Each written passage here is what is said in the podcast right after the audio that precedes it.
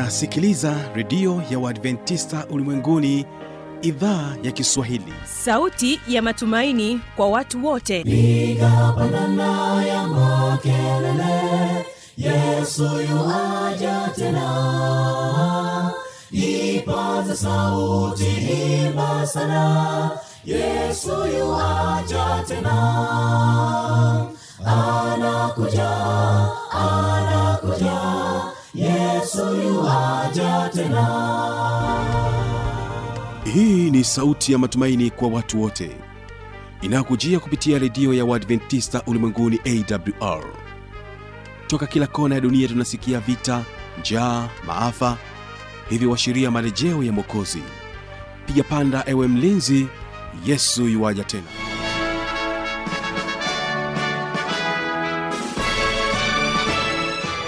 kwa mara nyingine tena unaendelea kutegea sikio idhaa kiswahili inayopatikana katika masafa mafupi ya mita bendi 16 lakini pia tunasikika kupitia redio wa shirika rock fm pamoja na morning radio. Karibu tena mpendo wa msikilizaji katika matangazo yetu siku ya leo. Utakuwa na kipindi kizuri kabisa cha biblia ya kujibu na tutakwenda kusikiliza majibu ya maswali mbalimbali ambayo imeuliza ewe mpendo wa msikilizaji kupitia redio yetu au kupitia idhaa hii ya kiswahili ya redio ya uadventista ulimwenguni. Na hapa utakuwa naye mtangazaji mwenzangu kibaga mwaipaja akiwa naye mchungaji emmanuel makole. Na kwanza basi wategesikio hawa ni ambasada katika kanisa la uadventista wa sabato ilala. Wanasema kwamba ushindi. Nitakase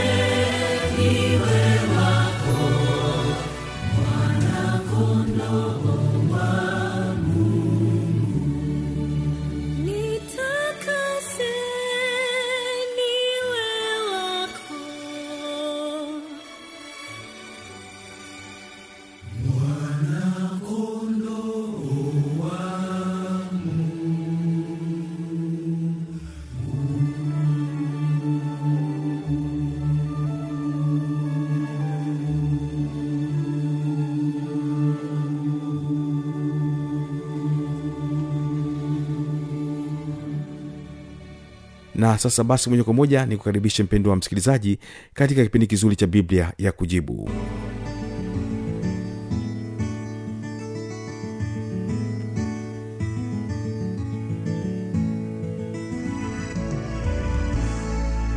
ujambo na karibu mpendo wa msikilizaji katika kipindi kizuri cha biblia ya kujibu. Naamini ya kwamba unaendelea kubarikiwa hii leo katika kipindi hiki. Hivyo basi jaribu kumsogeza jirani yako ili muweze kubarikiwa nyote. Kipindi hewani ni biblia kujibu. Utakuwa nami kibaga mwaipaja pamoja naye mchungaji emmanuel makore basi ndiyo mgeni wangu ambaye niko naye hapa studio ambaye atapata wasaa mzuri wa kuweza kujibu maswali yako ambayo uliyauliza katika kipindi hiki cha biblia ya kujibu. Na nimpatie nafasi kuweza kuzungumza nawe japo kwa dakika chache tu kabla ya kuanza kipindi chetu. Karibu mchungaji. Bwana yesu asifiwe. Ninashukuru sana kwa ajili ya kufika hapa tena katika kipindi hiki cha biblia ya kujibu. Na ni kwa neema tu ya mungu kwamba tunaweza kuendelea. Mungu akubariki sana unapoendelea kufuatilia asante sana. Basi ninaamini ya kwamba msikilizaji wangu umeweza kumsikia mchungaji makole na twende sote mwanzo mpaka mwisho wa kipindi hiki cha biblia kujibu. Naamini wengi ambao umepata fursa ya kuweza kuuliza maswali yenu hii leo kaa mkao wa kuweza kupata majibu. Na kwa wasaa huu ninamwalika mchungaji aweze kutupatia lile swali ambalo moja kwa moja liliweza kumfikia yeye mwenyewe na hii leo atatutolea majibu yake. Karibu mchungaji. Amina amina. Nashukuru sana ndugu mtangazaji kwa ajili ya nafasi ambayo ninaipata kwa ajili ya ku ya kushiriki mbaraka huu wa neno la mungu pamoja na ndugu wasikilizaji mahali popote walipo. Sasa yuko ndugu yetu mmoja anaitwa daniel kutoka shinyanga ambaye aliuliza swali akitaka ufafanuzi tofauti ya agano jipya pamoja na agano la kale kwa sababu ameliangalia agano la kale kama sheria za mungu na agano jipya kama neema. Sasa anaona kwamba agano la kale ambazo ni sheria za mungu zilipitwa na wakati na sasa tunaishi katika agano jipya yaani tunaishi chini ya neema. Sasa katika kujibu swali hili kwanza ninaomba ndugu uh, msikilizaji aweze kwanza kutofautisha. Aweze kwanza kutofautisha vitu vifuatavyo. Atofautishe kwanza agano na sheria. Mm-hmm. yaani huo ndo uwe msingi wa kwanza katika katika mazungumzo yetu kwanza. Aweze kutofautisha sheria za mungu pamoja na agano. Kwa sababu kama kweli agano litakuwa ni sheria za mungu basi tutakuwa tume wakristo wote tutakuwa hatuna tumaini tena la kuokolewa. Na ndio maana sasa nataka tusome katika kitabu kile cha walumi sura ya nane eh, kuanzia mstari wa sita pale ili tuanze kutofautisha hapo mara moja alafu tukimbie haraka haraka kwenda kuliangalia sasa uh, swali letu jinsi ilivyokaa. Kwao ukiangalia katika kitabu kile cha warumi sura ya nane kuanzia mstari wa wa sita uh, kuanzia mstari wa sita anasema tunaweza ukasoma hata kuanzia mstari wa tano. Anasema kwa maana wale wafuatao mwili huyafikiri mambo ya mwili bali wale waifuatao roho huyafikiri mambo ya roho kwa kuwa nia ya mwili ni mauti na nia ya roho ni uzima na amani. Kwa kweli nia ya mwili ni wadui juu ya mungu kwa maana haitii sheria ya mungu wala haiwezi kuitii wale waufuatao mwili. Hawawezi kumpendeza mungu lakini ikiwa roho wa mungu anakaa ndani yenu ninyi haumufuati mwili bali mwifuata roho na lakini ikiwa mtu awaye yote asipokuwa na roho wa kristo huyo si wake. Sasa unaweza ukaanza kuona hapo kwanza e, kuhusiana na habari nzima ya ya, ya mambo ya, ya roho na mambo ya mwili. Na nilikuwa nataka pia niunganishe na fungu jingine tena kitabu hiki hiki cha ibrania sura ya nane mstari ule wa mstari ule wa sita. Anasema lakini sasa amepata huduma iliyo bora zaidi kwa kadiri alivyo mjumbe wa agano lililo bora lililoamliwa juu ya ahadi zilizo bora. Maana lile la kwanza lingalikuwa halina upungufu? Nafasi isingalitafutwa kwa lile la pili. Maana walaumupo asema angalia siku zinakuja asema bwana nami nitawatimizia nyumba ya israeli na nyumba ya yuda agano jipya. Sasa katika fungu hili la ibrania 8 mstari wa sita utaona kuna vitu vinatajwa hapa vinavyohusiana na agano. Kwanza kuna maagano mawili agano la kale na agano jipya. Na kwa mujibu wa hili fungu anasema hivi kama kama lile agano la kale lisingalikuwa na upungufu nafasi isingalitafutwa kwa lile jipya. Tafsiri yake ni kusema kwamba kumbe lile agano la kale lilikuwa na upungufu ndio maana ikabidi agano jipya liwepo. Kama lisingekuwa na upungufu pasingekuwa na haja ya kuleta agano jipya. Kwa hivyo limekuwa na upungufu ndio maana pamekuwa na agano jipya. Swali kama kweli agano la kale lililo na upungufu ni amri kumi je ni amri ipi katika zile kumi iliyo na upungufu kwa sababu mungu aliyezitoa zile amri ndiyo aliyeanza pale katika amri ya kwanza mpaka amri ya, ya kumi akizi, akizitaja zote ambazo ndio zimetambulisha dhambi kwa muda wote hasa unaposoma katika kitabu kile cha warumi tatu mstari wa ishirini kusoma warumi nne mstari kumi na tano na warumi saba saba nane. Unaona jinsi sheria ambavyo zinatamkwa kuwa ni, ni, ni takatifu ni ya haki na ni njema. Sasa je kwa mujibu wa fungu hili la la waibrania nane mstari wa, wa sita kwamba lile agano la kale lilikuwa na upungufu ndio maana ikapatikana nafasi ya kutengeneza agano jipya. Sasa swali ni kwamba kama sheria za mungu ndiyo agano la kale ni ipi katika amri kumi iliyo na upungufu? Utakuta ukiangalia katika zile amri zote je hivi ni ile amri ya kusema mheshimu baba yako na mama yako ndio yenye upungufu? Unasema hapana haiwezekani kumheshimu baba na mama liwe ni jambo baya liwe na upungufu ili litafutwe jambo gani zuri zaidi kuliko kumheshimu baba na mama. Je ni habari ya sabato kwamba ina upungufu? Utasema hapana kwa sababu hata katika nchi mpya sabato itakuwepo. Je ni habari ya usiue? Nasema hapana. Je tukisema kutokuua kuna upungufu je tuue ndo kutakuwa kumekamilika? Kwao utakuja kuona kwamba kwa ukweli haiwezekani sheria za mungu ziwe agano la kale kwa sababu agano la kale linatajwa na maandiko kuwa ni agano lililokuwa na upungufu. Ndio maana ikapatikana nafasi ili liweze kuwa na litengenezwa agano jipya lisilokuwa na upungufu. Tena maandiko haya yanasema hivi yanasema lile la kwanza liliamliwa juu ya ahadi zilizokuwa hafifu. Lakini hili hapa jipya limeamliwa juu ya ahadi zilizokuwa bora zilizokuwa bora. Ndio maana sasa utaona labda tuulize katika lile agano kama sheria za mungu ndio agano la kale ni ahadi gani ambazo zimo katika hizo sheria ambazo zilikuwa dhaifu? Kwa sababu agano jipya lina ahadi bora zaidi. Utakuja kugundua kwamba hakuna hata moja katika ahadi zinazotolewa katika sheria za mungu ambayo ina upungufu. Zote ni bora. Hakuna hafifu hata moja. Kwa hiyo mpaka hapo kwanza tumeestablish mpaka hapo tumeshaweka msingi kwamba agano la kale sio amri za mungu sio sheria za mungu. Sasa agano la kale litakuwa kitu gani? Katika kiswahili tu cha kawaida utagundua kwamba maana ya neno agano huwa ni mapatano. Ndio neno lake la kiingereza sema covenant. Covenant ni maagano au mapatano. Watu wanakubaliana. Na kwa ukweli katika mapatano yoyote yale yanakuwa na ahadi. Ndio maana hata biblia inazungumza habari ya ahadi. Yaani ni sawa na watu wanaotaka kufanya biashara hata ya kuuziana. Jambo lolote lile. Lazima katika mkataba wanakuwa na mkataba ule mkataba unakuwa una ofa na unakuwa pia na ahadi kwamba mimi kwa mfano nakuuzia kiwanja wewe utanipa hela ya thamani kiasi fulani. Kwa hiyo na mungu pia katika maandiko matakatifu ni hivyo hivyo mungu anaweka ofa na sisi tunakubali ofa yake na zinakuwepo ahadi. Mungu anapoweka ile ofa anaweka na ahadi. Na ndivyo ambavyo alifanya hata katika agano la kale. Kwa mfano sasa nikuonyeshe agano la kale ni kitu gani? Hebu tuende katika kitabu kile cha kutoka katika kitabu cha kutoka sura ya kumi na tisa haraka haraka. Alafu baadaye twende haraka haraka. Katika kitabu kile cha kutoka sura ya kumi na tisa hebu angalia mungu anaweka ofa.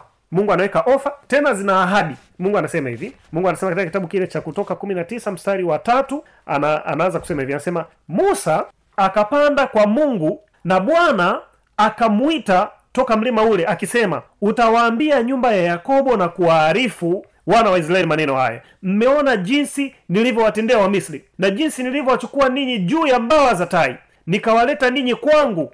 Sasa basi ikiwa mtaitii sauti yangu kweli kweli. Sasa hapa unaona hiyo ni kauli yenye condition ndani yake. Anasema sasa ikiwa mtaitii sauti yangu kwelikweli na kulishika agano langu hapo ndipo mtakapokuwa tunu kwangu kuliko kabila yote ya watu. Maana dunia yote pia ni mali yangu nanyi mtakuwa kwangu ufalme na makuhani na taifa takatifu. Hayo ndiyo maneno utakayowambia wana wa israeli. Katika maneno haya niliyoyasoma hapa mungu anavyozungumza utaona kuna vitu viwili. Kuna ofa na ahadi. Ofa ni nini? Ofa mungu anasema agano. Sasa mungu anatoa hiyo ni stipulation huyo ofa. Mungu anasema hivi ikiwa mtaitii sauti yangu kweli kweli. Kwa hiyo mungu yuko hapa sahihi anataka watu wote waitii sauti yake kweli kweli. Na anaongea na musa anamwambia akawaambia wana wa israeli maneno haya kwamba ikiwa mtaitii sauti yangu kweli kweli. Kwa hiyo mungu alichokuwa nakitaka alikuwa anataka wana wa israeli waitii sauti yake kweli kweli. Sasa kama watakubali kuitii sauti yake kweli kweli mungu anaahidi nini? Ndo mungu anamwambia musa ahadi zangu ni hapa. Anasema hivi nanyi mtakuwa kwangu ufalme wa makuhani. Hiyo ahadi ya kwanza kama watatii sauti yake ahadi iliyopo mungu anasema kwake watakuwa watakuwa ufalme wa makuhani. Ahadi ya pili taifa takatifu. Unaona? Kwa hiyo hizi ndio ahadi mungu anaweka kwa ajili ya ile ofa aliyotaka. Kwa mungu anataka watu watii sauti yake lakini katika kutii sauti yake ameweka matokeo ambayo sasa ni ahadi kwamba itakuwaje wakisha kutii sauti. Sasa itakuwaje? Nasema kwanza watakuwa ufalme wa makuhani. Mbili watakuwa taifa takatifu musa akatumwa akaambia nenda kawambia wana wa israeli maneno haya. Na kweli musa akaenda mstari wa saba kwanzia mstari wa saba. Musa akaenda akawaita wazee wa watu akawafunulia maneno haya yote bwana aliyokuwa amewaagiza. Watu wote wakaitika pamoja wakisema hayo yote aliyoyasema bwana tutayatenda. Naye musa akamwambia akamwambia bwana maneno ya watu hao. Kwa unaona yale maneno yalipokwenda kwa watu musa amewambia jamani hivi ndivyo bwana anavyosema. Watu wakasema hayo yote aliyoyasema bwana sisi tutayatenda kwa maneno mengine kusema watu walikubali. Ko agano likaingia. Na ili uone sasa kwamba watu walikuwa wamekubaliana na mungu kwamba watafanya unapokwenda katika sura ishiri na nne ukitoka kumi na tisa ishirini ishirina moja ishirina mbili ishirina tatu na ishirini na nne mstari wa tano. Unaona sasa lile agano jinsi lilivyotengenezwa jinsi ilivyoingiwa. Hapa inaonyesha utaratibu wa namna ambavyo agano liliingiwa. Na nikusomee tu kwanzia mstari wa tano hadi mstari wa nane haraka haraka uone e, ile process ule ile ule mchakato ulivyofanyika. Sasa anasema hivi akapeleka vijana wa wana wa israeli waliotoa sadaka za kuteketezwa wakamchinjia bwana sadaka za amani za ng'ombe. Musa akatoa nusu ya ile damu akaitia katika mabakuli na nusu ya ile damu akainyunyiza juu ya madhabahu. Kisha akakitoa kitabu cha agano akakisoma masikioni mwa watu. Angalia hapa kuna kitu kinaitwa kitabu cha agano. Akakisoma masikioni mwa watu wakasema hayo yote aliyoyanena bwana tutayatenda nasi tutatii. Hiyo ni mara ya pili wanarudia kusema maneno yale yale. Musa akaitoa ile damu akawanyunyuzia watu akasema hii ndiyo damu ya agano alilolifanya bwana pamoja nanyi katika maneno haya yote katika maneno haya yote. Kwao unaona hapa ule utaratibu wote wa namna ya kulingia lile agano umefuatwa. Kwanza kimeletwa kitabu cha agano. Kitabu cha agano ndani yake kina nini? Watu waitii sauti ya mungu ahadi zake watakuwa ufalme wa makuhani na taifa takatifu. Halafu katika maneno haya yote yapi? Ndio mungu akasema sasa zile amri kumi katika sura ya ishirini. Zile amri kumi. Kwao amri kumi ni maneno haya yote katika agano aliloliingia mungu lenye ahadi za kuwa ufalme wa makuhani na taifa takatifu. Kwao amri kumi ni maneno ya agano katika maneno haya yote kwamba watatembea katika maneno haya yote katika agano hilo la mungu kwamba wao wakisha kutii sauti ya mungu watakuwa ufalme wa makuhani na taifa takatifu lakini katika maneno haya yote ambazo ndio zile amri kumi zimetajwa katika kitabu cha kutoka hiki hiki sura ishirini kuanzia mstari wa kwanza hadi mstari wa kumi na saba. Kwao utakuja kuona sasa hizi hizi hizi amri ni maneno ya agano kwamba watu wakubaliane kutembea na mungu katika maneno haya yote waitii sauti yake. Sasa swali linakuja inakwaje kuwaje mpaka agano la kale linapoteza sifa linaonekana lina upungufu? Upungufu unakuja wapi? Upungufu unakuja ukiangalia haya maneno wana wa israeli walipoletewa hii ofa na mungu katika ule mstari wa nane walisema hivi katika toka kumi na tisa mstari wa nane walisema hivi watu wote wakaitika pamoja wakisema hayo yote aliyoyasema bwana yani mungu tutayatenda naye musa akaenda akamwambia bwana maneno. Mara ya kwanza musa amewaletea ofa watu wakasema tutayatenda. Unajua unaposema tutatenda maanaake ni kwamba umekubali ile ofa na umeona una uwezo wa kufanya. Aha. lakini ukija kuangalia tena katika hiki kitabu cha kutoka hapo sura 24 kuanzia mstari ule wa tano hapa katikati utaona e, utaona wale watu wakasema hivi ukisoma hasa mstari wa saba anasema kisha akakitoa kitabu cha agano akakisoma masikioni mwa watu manake musa akawapatia yale maneno ya bwana ili ili wakubali. Ba- na, wakasema hivi wakasema hayo yote aliyoyanena bwana tutayatenda nasi tutatii. Wakaongezea kabisa neno nasi tutatii. Sasa changamoto ni kwamba hawa watu walikubaliana na maneno ya mungu na walikubaliana na ahadi zake wakakubali kwamba watatii. Changamoto ikaja baada ya sisi wanadamu kuwa tumeasi mungu pale edeni? Ni kwamba sheria za mungu zilizokuwa takatifu kamilifu za haki na njema zilibaki katika kiwango hicho hicho hazijawahi kupungua. Lakini sisi wanadamu tuliokuwa watakatifu tukawa sio watakatifu tena. Tuliokuwa wema tukawa sio wema tena. Tuliokuwa wenye haki tukawa sio tena wenye haki. Tuliokuwa wakamilifu tukawa tena sio wakamilifu. Kwao kwa ukweli mwanadamu wa tabia ya asili hawezi kuyapokea mambo ya roho wa mungu hawezi kutii sheria. Maana tunaambiwa hivyo katika kitabu kile cha walumi sura ya nane mstari e, mstari wa sita. Walumi nane mstari wa sita.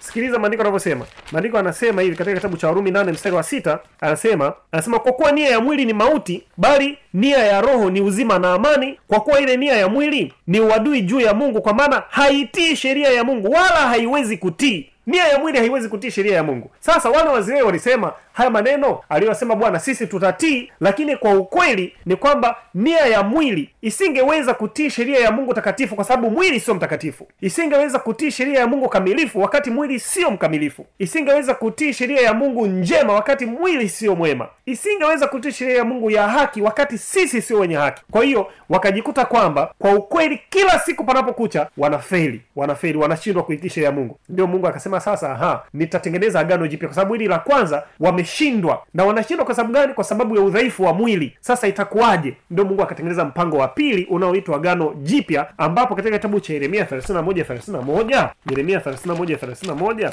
nikusomea haraka haraka ndugu msikilizaji ufuatilia katika biblia yako hapo. Yeremia 31 31 mungu anasema hivi na maneno haya yamerudiwa katika kitabu kile cha webrania 10 mstari wa 16 maandiko anasema hivi angalia siku zinakuja asema bwana nitakapofanya agano jipya na nyumba ya israeli na nyumba ya yuda. Agano jipya. Yeremia hapa anatoa ahadi ya mungu. Anasema siku zinakuja asema bwana nitakapofanya agano jipya na nyumba ya israeli na nyumba ya yuda. Si kwa mfano agano lile nililofanya na baba zao ndio lile agano la kale. Si kwa mfano agano hilo niliofanya na, na baba zao. Na katika siku zile nilipowashika mkono ili kuwatoa katika nchi ya misri ambalo agano langu hilo walilivunja na ni kweli walivunja kwa sababu ya udhaifu wa mwili walisema tutatii lakini ukweli walivunja kwa sababu mwili ulikuwa unashindwa kutii. Sasa kwa sababu hiyo mungu anasema mungu anasema bali agano hili ndilo nitakalofanya na nyumba ya israeli baada ya siku zile asema bwana. Nitatia sheria yangu ndani yao na katika mioyo yao nitaiandika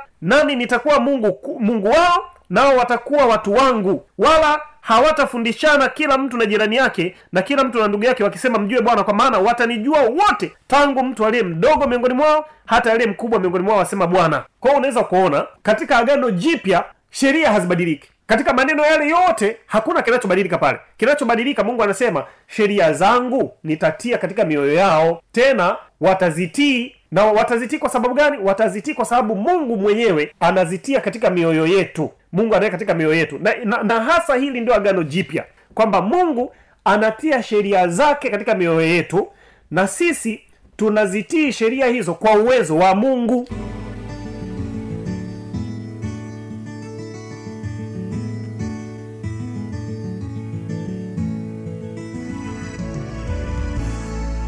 na mpendwa msikilizaji inawezekana ukawa na maoni mbalimbali swali changamoto unaweza kutujuza kupitia anwani hapo ifuatayo.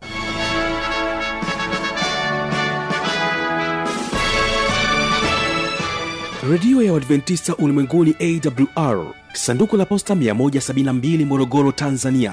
Anwani ya barua pepe ni kiswahili at awr rg namba ya mawasiliano simu ya kiganjadi 745 184882 ukiwa nje ya tanzania kumbuka kuanza na namba kiunganishi alama ya kujumlisha 255 unaweza kutoa maoni yako kwa njia ya facebook kwa jina la awr tanzania.